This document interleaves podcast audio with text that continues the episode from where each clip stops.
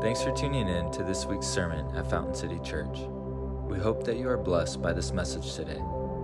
If you'd like to learn more, you can check out our website at fountaincity.org.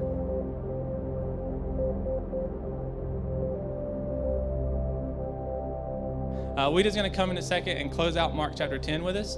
Um, but Ouida is the state director for all of the Chi Alpha campus ministries in Georgia, which there are now, how many? Seven.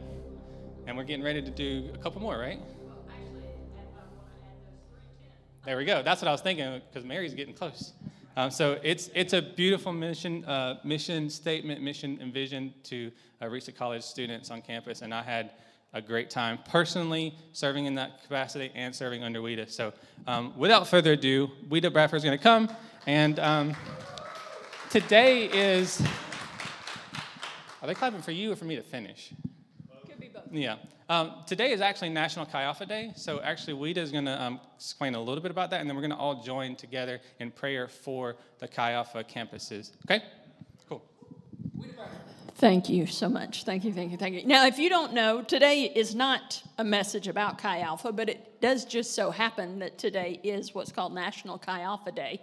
Just to give you a, a little nugget of what that is, uh, if you're not familiar with Chi Alpha, Chi Alpha is a U.S. missions outreach to secular university campuses across the United States. We even have some that are global. Um, and, and what that means is basically we go onto a college or university campus and we become an official student organization. Uh, we are both providing community and growth for Christian students, we are reaching lost students, and we're also reaching international students on campus. And so, one of the beautiful things is you can actually watch someone go from complete and total just hellion lostness to student leader. I'm reaching other students, I'm discipling them, and now I know how to live for Jesus, whether I'm going to be a teacher, whether I'm going to be a lawyer, a doctor, a politician, a full time mom, or I even feel called to missions to go do this on somebody else's campus or to go serve. You know, I was just talking with Sherry here just this past week. I had lunch with not someone who'd been a student of mine, but a good example of this a Chi graduate alum from North Dakota State University moved all the way down here to hot, as they like to say, Hell's Front Porch in July and August out at Uchee to serve with the girls at Teen Challenge out there. Why? Because while she was on the university campus, God got a hold of her heart to do more. Right? So that's just a little a slice. So what today what we'd like to have churches do and I want you to be a part of this for just a few minutes is actually pray. Pray for Chi Alpha and its outreach across the world in the United States, but as the director for Georgia, I'm asking you to lean in and let's just take a couple minutes and pray for a couple of things. So always, always praying for favor on campus in the midst of the ongoing craziness that is COVID guidelines, right? So I have friends who do this all over the place. We were very fortunate here in the state of Georgia that we managed to continue to have access to students all through last year. Now, a lot of university campuses are just even more wide open in the state of Georgia. Uh, but I have friends who are still, they didn't get to set foot on campus till April of this year because their campus was so locked down. How do you reach students and new students and disciple them when you can't even go physically be on campus? Well, a lot of them found ways. But then now, as we've had the surge, as other places are surging with this ongoing pandemic, there are all kinds of rules and regulations. And just in general, university campuses can be very welcoming and they can also be very closed. So let's pray for favor uh, and then uni- uni- unity and peace during unrest. Man, in the same way that we've experienced so much in the culture and literally in the streets of America over the last 18 months, college campuses can be one of those places that experience that at a heightened level as well. And can I just say, across the board, the anxiety level for university students is at an all time high. The mental health needs and challenge for university students are at an all time high. Uh, this is a tremendous time for students to come to know the Lord of peace. The Lord whose message to us is don't worry. God is a very loving God, that that would be his message. And then lastly, we all believe that there's been a prophetic word uh, that a great student awakening is coming. What that means is just a great move of God that we're going to see unprecedented, uh, unprecedented numbers of people come to know Jesus on our college campuses. And if I could add one more thing into that, here in the state of Georgia, one week from now, I will be near Helen, Georgia, in Clarksville, Georgia, actually. We have our annual fall retreat next weekend. So, all of our campuses that have Chi Alpha, and then students even from other campuses, we will have students right now registered from 14 different universities and campuses who are going to be with us next weekend. The prayers we pray today will impact what God does in that weekend next weekend. So if you will lean in also in just these few minutes of prayer and pray that God will just show up in just a powerful, powerful way and make himself known and make himself real uh, next weekend as we go and minister to these students. Something special happens when they all come together. You've been in those circumstances and moments, retreats, small groups, all that kind of stuff yourself, a lot of you. I believe something special when we get away and we come together.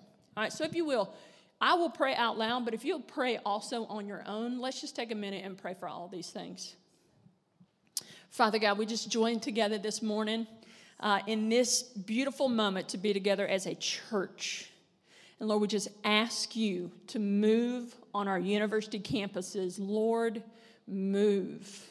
Lord, empower all the Chi Alpha groups here in Georgia and across the U.S. as we also continue to grapple with the rules and regulations related to COVID and even just university life. Right now, God, I pray that your Holy Spirit would transcend, God, transcend the guidelines. Your Spirit is boundless. And so, God, I pray that you would just pour your Spirit out. God, we pray for unity and peace, just a high supernatural level of that for students and for faculty. There are faculty right now on campuses here in Georgia that are scared because they're not, they don't feel safe with the current guidelines. Lord, speak into their lives and be present. Use Chi Alpha to bring your peace to campus.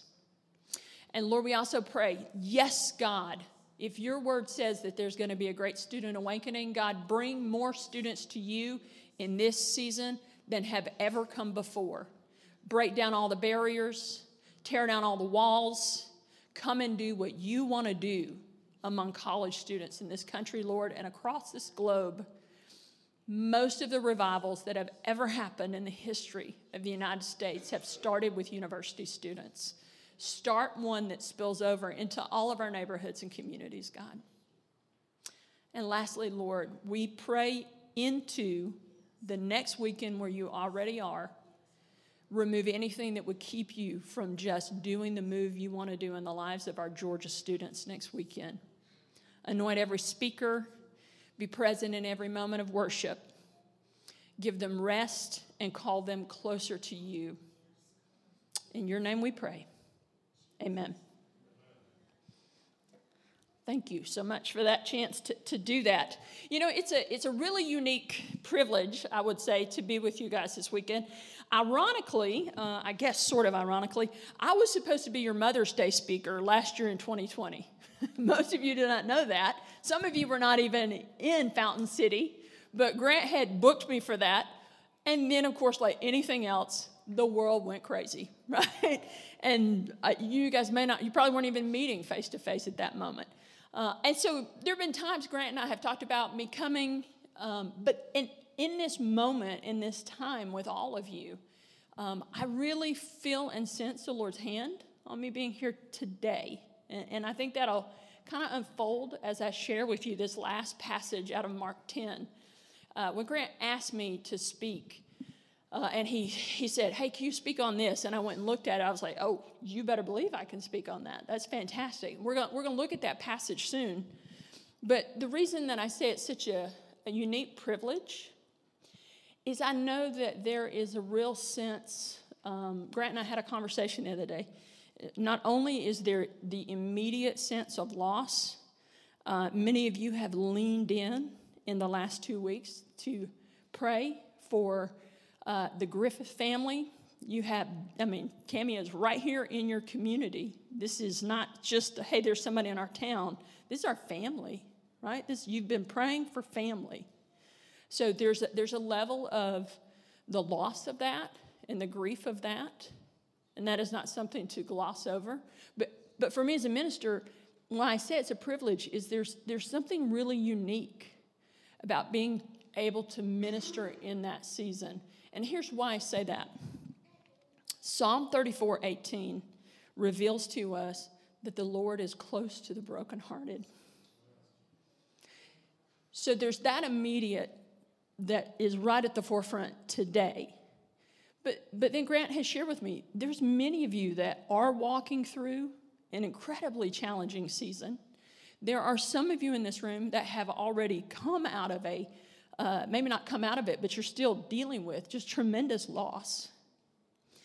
And it is a privilege to be in this moment because the Lord is near.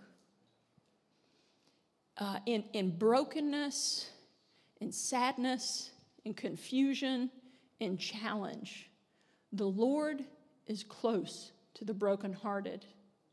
And the rest of that verse says, and he saves the crushed in spirit. Now, we'd like to believe he saves them from being crushed in spirit.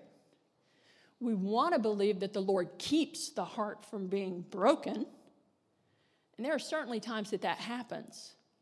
But more often than not, the promise is that I will be with you, is that He is close. And so let me encourage you right now, even if you can't feel it, because you know our feelings about God are not a definition or a determination on whether He's present. His silence sometimes is not an indication of his absence. The Lord is near this morning.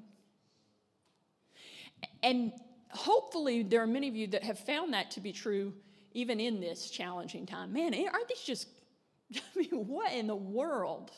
Just, it's like an onslaught. It's like just wave after wave of yet another thing for month after month after month. I remember when we couldn't believe, are we ever going to get out of 2020? Now we're less than 100 days away from getting out of 2021. And we all want to want to believe, okay, we're going to move on. You know, we were going to move on from uh, from the pandemic, and you know, we're going to get back to life. And then, wow, this just even more heartbreaking season of you know this Delta surge and whatever else, the normal things that are going on in some of your lives. You know, I, I can identify um, in this, in that onslaught of stuff, you know, there's actually an expression boxers, uh, when they just get hit after hit after hit, uh, they get what's called punch drunk. We just, you're like, you can't even kind of get your bearings.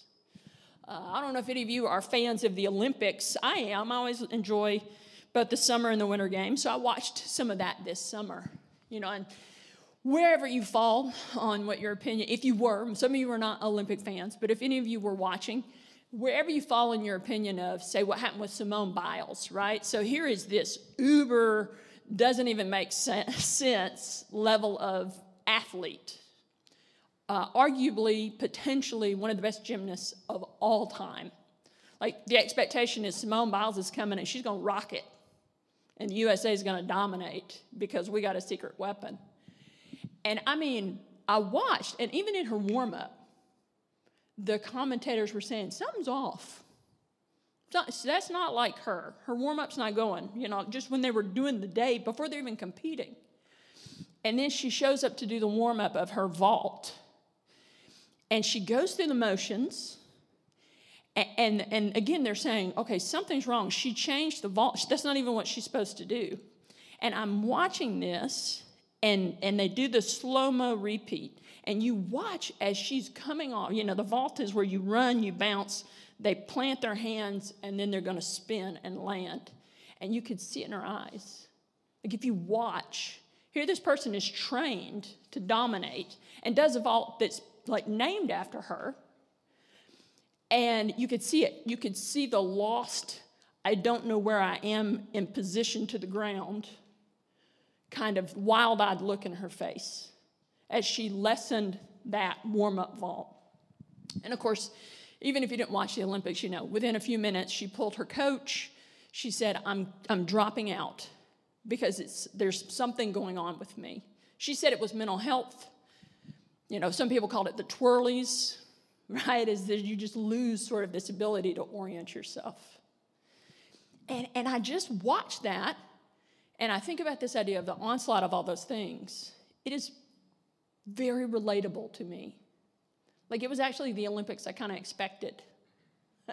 the Uber athletes, I think I'd been, I would have been a little, I would have been glad, but I would have been a little disappointed if the way that I was feeling lessened and just like I'm not up to snuff, not up to quality standards because of everything that's happened in life if, if they had just been able to just be as successful as that. No, it was the COVID Olympics. People who were normally, you know, competing at a certain level, even they were not able to do what they normally do. And so, in this sort of disoriented, if you feel in any way or have in the last several months a certain level of disorientation, I really believe that these passages are going to speak to all of us. Uh, there was a time in my life um, I have had a sort of a unique journey. September is kind of a weird month. It's my birth month, and there's a lot of really positive things that have happened in September's. But it also is uh, just a couple weeks ago, September 7th, is the anniversary of my brother's death. 19 years ago, when my brother was 28 years old, he had cancer that he fought for over a year that supposedly had a 70 to 80% success rate of treating. And in the moment after extensive surgery, after long chemo, after we thought he was starting to get back on the road to normal, it spread to his brain. In August of 2002, they discovered a tumor on his brainstem and small M&M sized pieces of cancer on the outer sheath of his brain. And we knew. He had another extensive surgery. Uh, that was the beginning of August. He was gone by September 7th. In those moments, wow, you know, you lean in and you pray and you believe for the miracle. And then on the backside of that, then you're trying to figure out what to do. It is blinding, it is confusing. So we look today at Mark 10 and we're going to look at someone that I think, if we can't identify with him today, I think we can identify him, with him at some moment from our past, or we certainly will for the future. So, Mark chapter 10, verse 46 through 52. Now, it's going to say they, and when it's talking about they, it's then going to let us know. Verse 46 Then they came to Jericho. As Jesus and his disciples, together with a large crowd, were leaving the city, a blind man, Bartimaeus, which means son of Timaeus. Now, time out there for just real quick. The sheer fact that they tell his name for the people who are reading this, for that contemporary audience, for the people who are around, it means they actually knew who this was. Right? So many times it'll talk about a blind man or m- mention the woman at the well, but it doesn't say their name. The fact that Mark is giving us a name here means probably that, I mean, this person's in their spiritual community at this point, so they're going to know oh, that's Timaeus' son, right? So here's blind Bartimaeus. As they were leaving the city, a blind man, Bartimaeus, was sitting by the roadside begging. When he heard that it was Jesus of Nazareth, he began to shout, Jesus, son of David, have mercy on me. Many rebuked him and told him to be quiet. But he shouted all the more, Son of David, have mercy on me. Jesus stopped and said, Call him. So they called to the blind man, Cheer up, on your feet, he's calling you. The same people who tried to say, you know, just quiet down, you're, you're making a ruckus. Oh, wait, wait, wait, he's, he's calling you, so you're like, come on. Throwing his cloak aside, he jumped to his feet and he came to Jesus. What do you want me to do for you? Jesus asked him. The blind man said, Rabbi, I want to see. Go, said Jesus, your faith has healed you. Immediately he received his sight and followed Jesus along the road. Now, I, as a preacher speaker, can appreciate there's a challenge in this moment for me to deal with a passage where a healing has happened in a moment when healings have not happened for other people in the room, right? However, there's so much more here. There's, there's so many significant things happening in this passage. I mean, you've got, first of all, in this moment in the history of the life of Jesus, right? Jesus and his disciples and a crowd, because there's always a crowd, right? Jesus, people wanting to see what is Jesus going to do? What is Jesus going to say? Uh, people who want miracles. He's just thronged, right? There's a crowd. They are on a beeline path to Jerusalem. Because what's going to happen when he gets to Jerusalem? He's going to be crucified. Right, so this is one of the last healings that we see Jesus perform before he's crucified. Like, and he's on, he's laser focused on that to a certain extent. Earlier in this passage, he's been talking about how he will die and be raised again in three days. Right? So he's on that path. He is headed to the singular, most challenging moment in his human life. Jesus, fully human, fully God. This is where he's headed. And some of them sense this, some of them are there for, for multiple reasons. So here it is, you know, literally, if we, if we look at the, the other miracles, pretty much the only thing left that Jesus will do that's kind of miraculous following this moment, you'll see him in one of the Gospels. He curses a fig tree, which is his own intriguing thing if you've never looked at that passage. It's really interesting. He's, you know, he's gonna come, he's gonna ride that donkey Palm Sunday. He's gonna ride that donkey and people are gonna shout and cheer. Uh, he's gonna have the Last Supper. He's gonna wash the disciples' feet. And the only other physical healing that we know of is when Peter, in defense of Jesus, picks up that sword and cuts off that guy's ear, and Jesus reaches over and heals him. Right? So this is kind of a significant thing is that we have this moment. So that's significant in and of itself. The miracle itself, right, is significant. The faith that makes this man whole, that Bartimaeus just above all things, he just shouts out to Jesus, right? He's shouting, he's he's not even immediately asking for what he needs. I mean, what's his cry? Jesus, have mercy on me. Have mercy on me. The determination when people are like, just, you know, pipe down, simmer down. Now he's determined. He doesn't let that hold him back. He's going to ask again. The miracle itself that Jesus restores his sight, we don't, in this passage, it doesn't seem that he touched him. You know, there are different ways that we see the Lord. If, you, if you're not familiar, there are other interactions of Jesus with blind people. Know, one point he kind of makes mud and puts it on somebody's eye. There's one time that, according to scripture, he actually just spit in a guy's eyes. There's a whole other theology there, right? About how sometimes if we want something from Jesus, it's going to get messy and maybe offensive. uh, there are multiple ways. This time it doesn't seem, doesn't say, doesn't tell us that he touched him or he did anything. He just said, Your faith has made you whole. This is a pattern in the book of Mark, actually, where there's a lot of talk about the, the miracle coming based on the faith. And then even this. So there is something also significant in Bartimaeus that what does it say? He got up and he comes to Jesus, and it specifically says he leaves his cloak. Now, you know, in that day and age, a cloak, it was significant. Everyone had a cloak. It was the outer kind of over, cover, over covering and a lot of people, with that cloak, with that outer thing, it was symbolic. It identified them with where they were, who they were, what their status was. If you look at some of the background on this passage, some people even believe uh, kind of like if in a whole weird way, you know, if you wanted to be a vendor, if you wanted to run a food truck in Columbus, you'd have to have a special permit, right?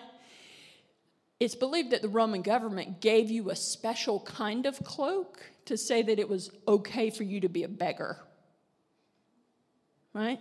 So that identity of being a blind man who all he can do is sit by the side of the road and, and just depend on the mercy of someone else to help him, he leaves it to move towards Jesus. That's significant as well. That's an act of faith as well.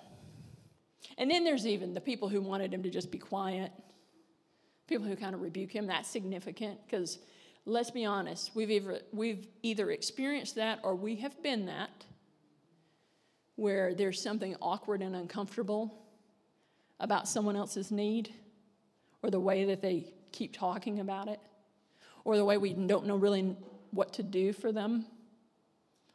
Or we've been that person and we know that other people are, are not, they don't.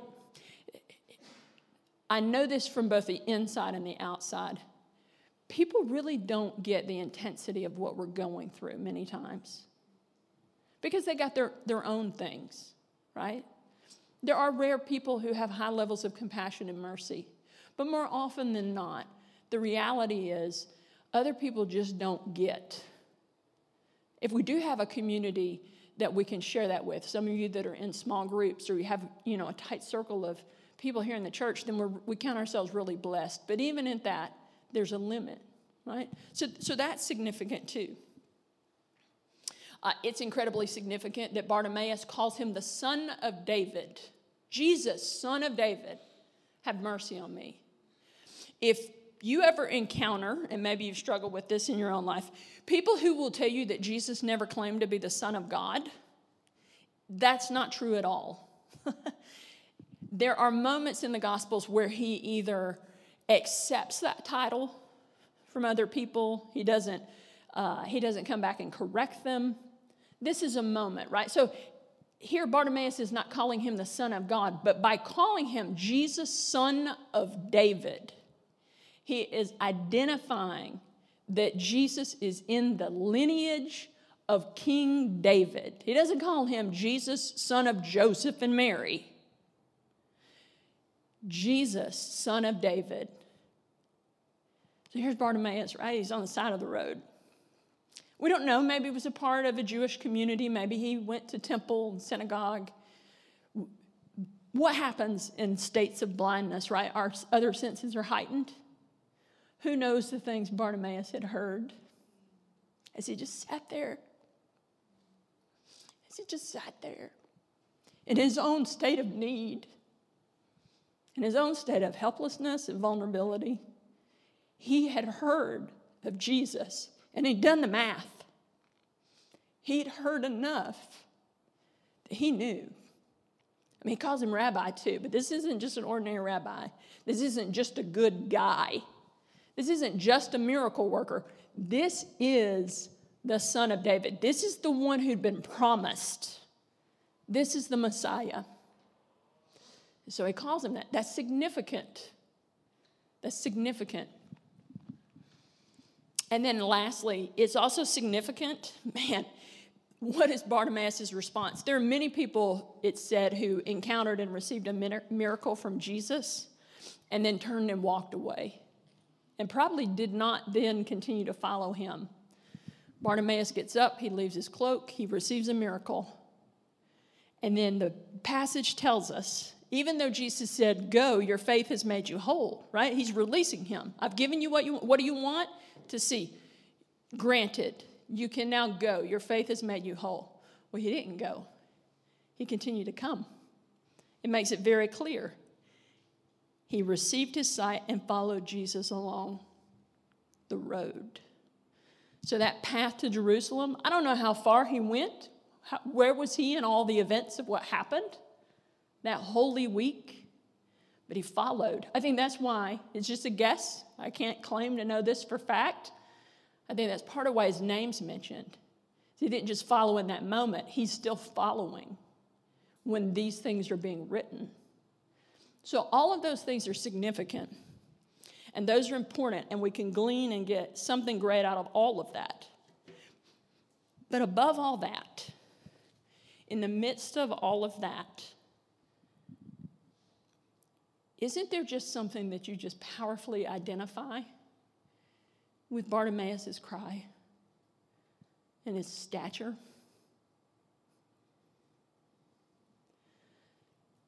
Here's this guy.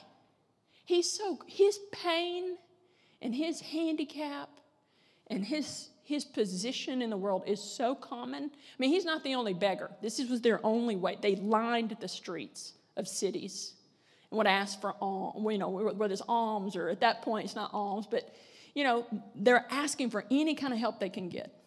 That's the only job he had. He probably needed help to get out there. He's completely vulnerable, completely dependent on the kindness of others there isn't much he can do for himself. Don't, isn't there just something in you, or at some point there has been, something that just really gets?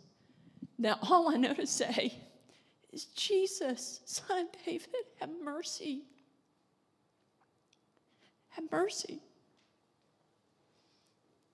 When we don't know where to go, when we cannot see literally what the next step is in front of us, when we have been sidelined, when we are stuck in a moment that even if it was our own creation or if circumstances have put us there and there's not a quick path out of it.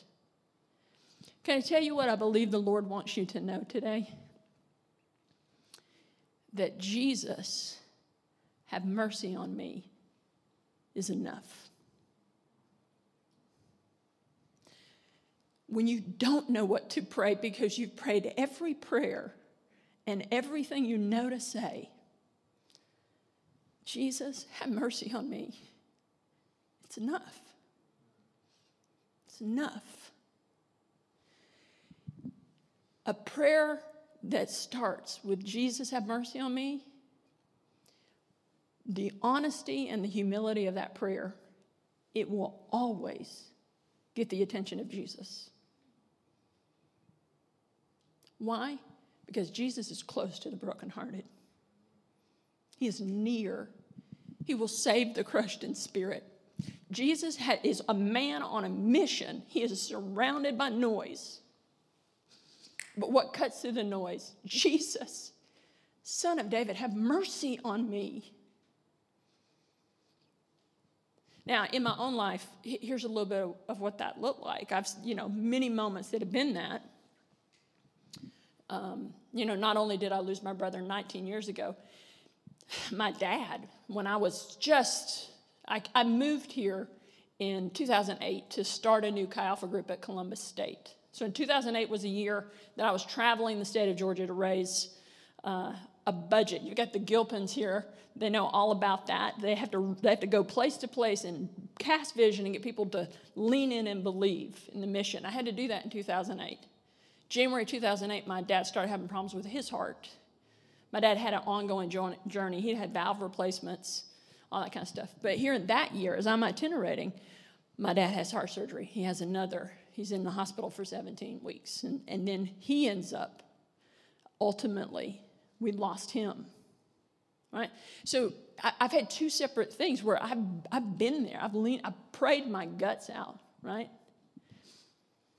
In both those situations, after all that was said and done, and I really felt like I was just sitting by the side of the road, not knowing where to go next. Specifically, even after my brother's passing, I, went for a walk. I remember sometime you, you lose track of time. You don't, there's no sense of, you're just in it the grief process. I, I, literally going through that with my brother. I'll tell you, tell you anybody in the room who's never personally walked through that. When I was going through it, I thought, oh wow, this is what this is. This is terrible.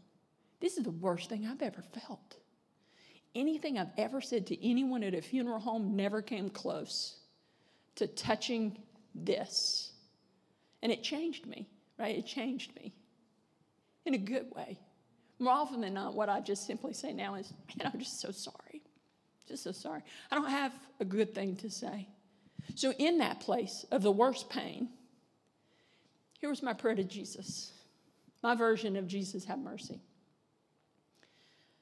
Lord, I can't hear from you right now. Please don't try to talk to me because I just can't. I just can't because I'm just bruised. I mean, we've gone on a, on a marathon of that process of believing and praying. God, I just can't. But Lord, will you please find a way to comfort me? Because you're the only one who really can. And while I cannot hear from you right now, please find a way to comfort me. Because I don't want to get 10 years down the road or 15 years down the road and be someone who never actually grieved this, who rushed through this. And can I tell you, I'm 19 years away from that. I'm now 13 years away from the loss of my dad. And both were long and very different journeys to go through that. Some of you know this so well. You've walked this personally, you're walking it now. The Lord did have mercy. And the Lord has been good. And I may tear up some talking about it this morning. But the gut wrenching level of just feeling stuck and I got nothing it's not there anymore. And the Lord very gently and very lovingly, step by step, will have mercy on you in the same way that He had mercy on me. And maybe you have the great sort of protected privilege right now that you're not in that moment. Praise God. I'm currently not personally in a moment, right? I'm sharing about these things. I'm not in a moment. I've been in a just a, honestly, it's a breathtaking, remarkable season of favor, honestly, right? Uh, I was going to be here Mother's Day last year. I have, a, I have tremendous triumphant stories to tell you of a journey I went on. I'm single. I never married. God never brought that person in my life. But about five years ago, six years ago actually, I started a foster adoption journey. And there's just breathtaking things that the Lord did in bringing my son and I together. That's the, he unfortunately he's not here today because he's serving as a volunteer in the kids ministry at North Highland. He's 13. So I've had those seasons and moments, right? You may not, you may be like me. You're like, I'm not in that. I don't know what to do with that, right? Because sometimes when we see other people, we're like, what do I do? There's something awkward. What do I?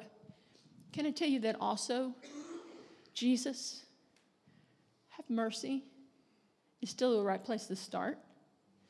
So, not Jesus, have mercy on me, but Jesus, have mercy on them. As my Facebook feed is filled up time and time again with just countless, I'm overwhelmed by it, things that people are needing rather than being the person who's like this uh, that's inconvenient. Lord have mercy. To literally you know there are times i step away from social media but in this season i have felt so called. Yes i will pray. Lord have mercy.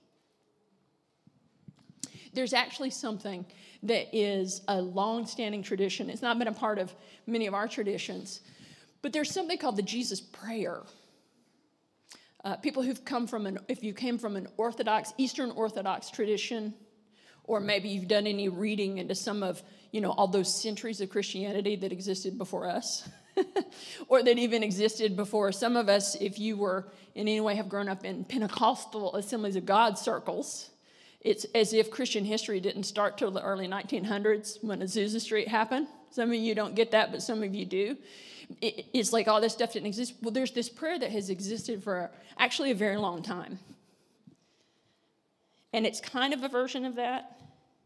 And here's what it says Lord Jesus Christ, Son of God, have mercy on me, a sinner.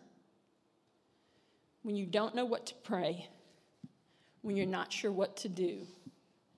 Jesus, Lord Jesus Christ, Son of God, have mercy on me, is the very best place to start. Bartimaeus cries out for mercy. He does receive his miracle. I have had the times I've cried out and I've received my miracle. But I have also had, I call it a unique privilege to be with you in this moment right here. I've had the really painfully beautiful, unique privilege of also sitting right by the bed of two of my very closest family members as they battled sickness and as they slipped into the presence of Jesus. And can I tell you that in both of those circumstances, even though I'm confounded by some of the things that didn't happen, the Lord was so very near. When the decision was made for my dad that it was time to let him go, he was alert enough, he was a part of that. When the, I mean, we're just moments from releasing him and removing him from support. And the pulmonologist was a believer. And he said, Here's what's going to happen. And he talked about the process. And then he said, But you know what? I believe that to be absent from the body is to be present with the Lord. One of the very last act of my father was just to raise his hands. Just raised his hands because he knew. He knew. Jesus, have mercy, is enough. Heavy, I know, but truthful. I promise I'll come back another time and preach a message and I'll make you laugh some and, and, and talk about other great things. But Chrissy said it so well earlier, and Grant said it to me on the phone. We don't do really well in seasons of lament and grief. We, we really struggle because there is no shortcut. You know, that used to be the tradition in the olden days that people would wear black for a year.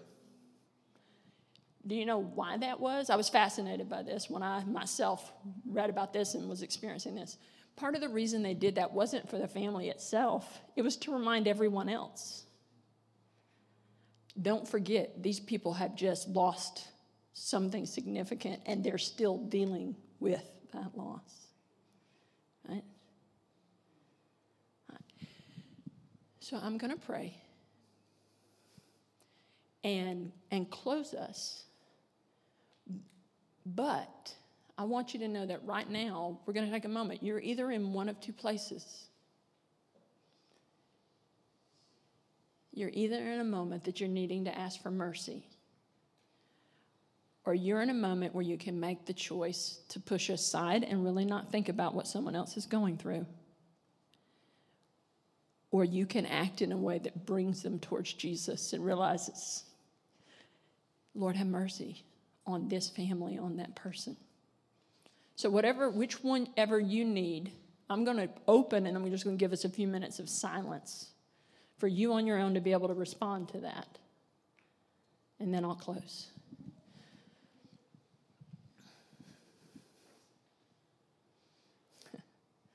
God, I pray and I thank you that you are close to the brokenhearted. That there are so many truths in Scripture that reveal you time and time again that you are compassionate and you are abounding in love. You overflow with love. I thank you that some of the clear prophecies about you in the book of Isaiah reveal you as a suffering servant Thank you, Jesus, that not only are you our conquering king, but Scripture reveals you as a man of sorrows who was well acquainted with grief. So, Lord, we just sit for a few minutes and say, Lord, have mercy on us.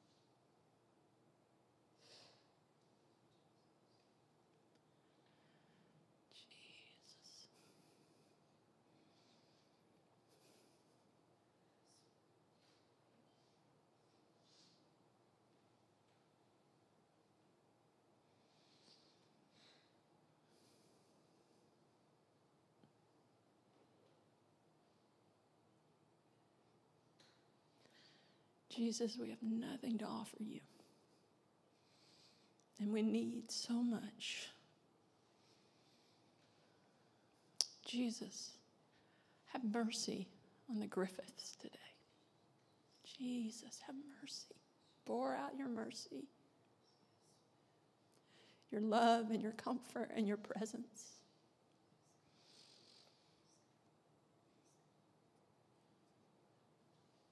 Lord, have mercy on the entire Trinity family as they gather today. Lord, have mercy on this Fountain City family today. Jesus, have mercy on Grant and Chrissy and their family today. As they said, hour after hour by her dad's bedside. God, have mercy. Have mercy on Grant today, who's sick. Because as they take care of him, the Grant and Chrissy and the whole family, they're as open to being sick because of how much they're pouring out. Have mercy.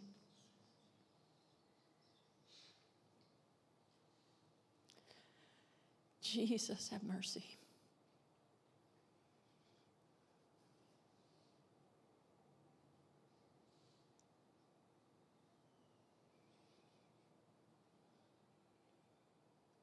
Lord, we thank you for your mercy and your grace. That you do redeem and pull victory out of loss. And that the promise that Chrissy shared is that death is swallowed up in victory, whether we see it with our eyes here or we experience it eternally with you. Thank you, Lord, because it was equally your mercy that called Bartimaeus that then led you every step forward to crucifixion. We can count on your mercy, Lord, today. In your name we pray.